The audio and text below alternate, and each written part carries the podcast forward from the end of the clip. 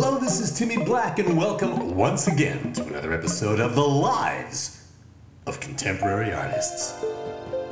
The other day, the other day, I, I met a rapper, a rap artist, a, recording artist, a, a rapper. Now, I'll confess, I, uh, I don't know much about um, popular music, about pop music. I mean, I don't know much about things like like like like like hip hop or or trip hop or, uh, or reggaeton or reggae or K-pop or country or emo or post-punk, pre-grunge, neo-techno. I don't even know about Christian rock, and, and I don't know about pagan rock for that matter. I don't. Suffice it to say, I don't know that much about pop music.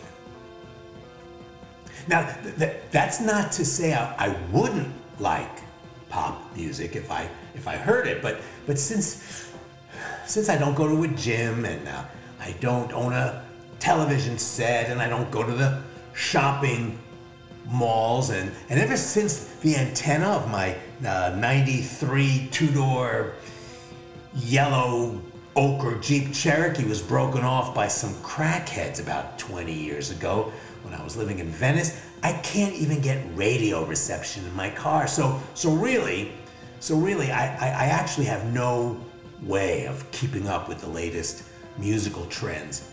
And you know, let me tell you that when you reach that point in life, when you reach that, that point in life where all you want to do is just is just sit back and relax and listen to some, I don't know, uh, I don't know, Archie Shepp or Wadada Leo Smith or Charles Aznavour, then, well, in the words of Albert Camus, well, nothing is left but to grow older. But anyway, let me tell you about the rapper because I met her at the most unlikely place. You see, as many of my listeners know, I have offspring.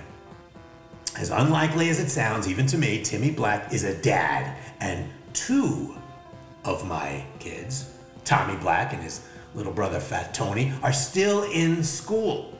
One is in that famous ring of hell called high school, and the other is in that lesser, more forgiving ring of hell called middle school. And I, I have to tell you that my wife Tina and I are, are so grateful. We're so happy that the boys are back in class and, and learning in person because there is really nothing better for our mental health and our marital health than, than, than to outsource the education of our children to complete strangers. I mean, I can't tell you how great it feels to watch to watch their cute eager little faces wrapped in K95 surgical masks with the school's insignia printed on them in bright colors and, and their backpacks stuffed with notebooks and textbooks and, and, and gym uniforms and computers and lunch bags and half gallon stainless steel water bottles. It's, it's so cute watching them walk to the corner to take the bus so they can get to the nurse's office early before the PCR test line gets too long. I mean, they are so thrilled to be back and seeing their friends from at least three feet apart. It's great. It's really great. I mean, this year is gonna be a great year because a few families have actually opted out of the at home, opted, opted out of the in person school and now are at home doing independent study. They have an independent study option. So, so actually, my kids have a few classes that have as little as 36 students in them. I mean, that's practically that's practically private tutoring. So it's great. It's gonna be great. It's a great year. Anyway, getting back to the rapper, I know this may sound hard to believe, but not only is in person school back in session, but they have even revived the long dormant career day, which is terrific because it gives the kids real palpable evidence that their early education has absolutely no connection to the adult world of work. It has nothing to do with the skills of earning a living. I mean, let's be honest, let's face it. Anyone out there using their Algebra 2 skills? But you can't tell the kids that. You can't tell them that because if you tell them that, you lose your leverage. And isn't that what school is really about? Leverage. Isn't that what isn't that what life's about? That's the life skill that's most important to, to master. Gaining leverage. That and telling time are pretty much all you need. Get a couple of degrees, and boom, you're an adult, and you can go out and buy a house in rural Minnesota. Anyway, Career Day, in case you don't know, is the day that, that, that parents can volunteer to come to school and visit a few classes and talk about their professions. And because I'm that type of parent, because I like to be involved, and because I know that there is not one kid out there who, when asked what they want to be when they grow up, there's not one kid out there that says, I want to be a realtor. No self respecting child dreams of working in a cubicle in an office. Kids want to be astronauts, they want to be actresses, they want to be athletes, and yes, they they want to be artists. And I feel it is my duty to, well, to show up and, and, and, and, and tell them what being an artist isn't. So, kids, artists are not crazy. Artists are not poverty stricken. Artists aren't especially heroic, nor are they particularly noble. Delusional, yes. Hubristic, absolutely. Narcissistic, well, that never hurts. But crazy? No, never, never crazy. Well, almost never crazy. Anyway, I always volunteer to share my experience with these impressionable children. And I also like to meet their teachers in, in their unguarded moments, you know, when, when they're not talking in that ingratiating, sing song, nice guy voice or, or that no nonsense, don't mess with me, I was in the military voice. I like to meet them in the teacher's lounge.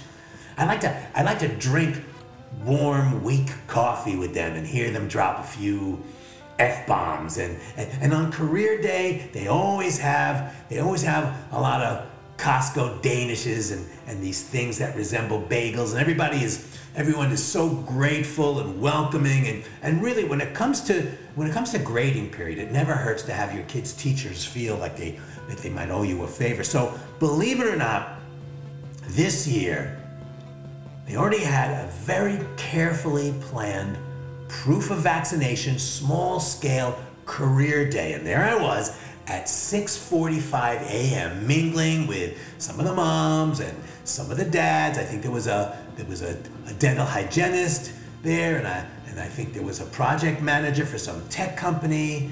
They, I think she I think she told me she she works for a company that makes small surveillance cameras or maybe that was somebody else. Anyway, there was a, a, woman that, that said her company develops smart shower heads that can take your blood pressure, and I thought that was pretty cool. And there were a few cops, and, and, and there was some guy who was a writer for a reality show. It was a real cross section, and the teachers were there smiling brightly behind their, their K95s. And, and I can't tell you how hard it was hanging around the Costco bagel green room on career day, trying to explain to the parents of your of your child's classmates that, that I'm there as a as a postmodern transdisciplinary conceptual artist that has never managed to make a dime until one day I hit the jackpot on some stupid podcast. I mean, there I am in my wrinkled, slightly soiled trousers and my bright red Chuck Taylors and I need to shave and I'm sure I have bad breath, but I don't care because I'm mumbling underneath my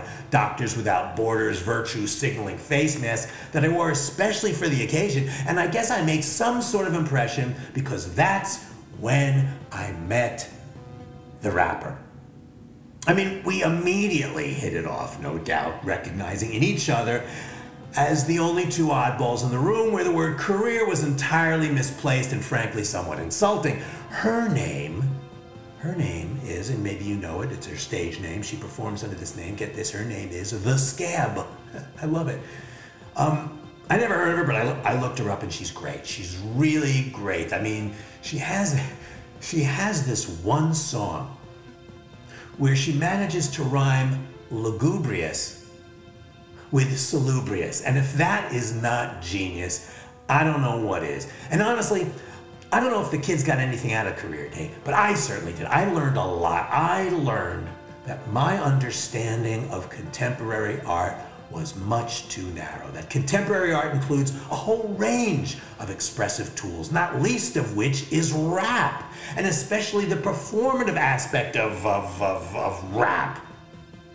And I'm embarrassed because I should have known this. I should have been open to this and I should have been more up to date about this. So I went out and I had my antenna fixed, and I also got a subscription to satellite radio, and I no longer send my kids to school on the bus. Now I drag my ass out of bed before dawn so I can drive them so I can listen to the radio and listen to more rap and, and more K-pop and, and all sorts of stuff. And I and I have to keep up because I'm Timmy Black. And I have a lot to learn still about the lives of contemporary artists.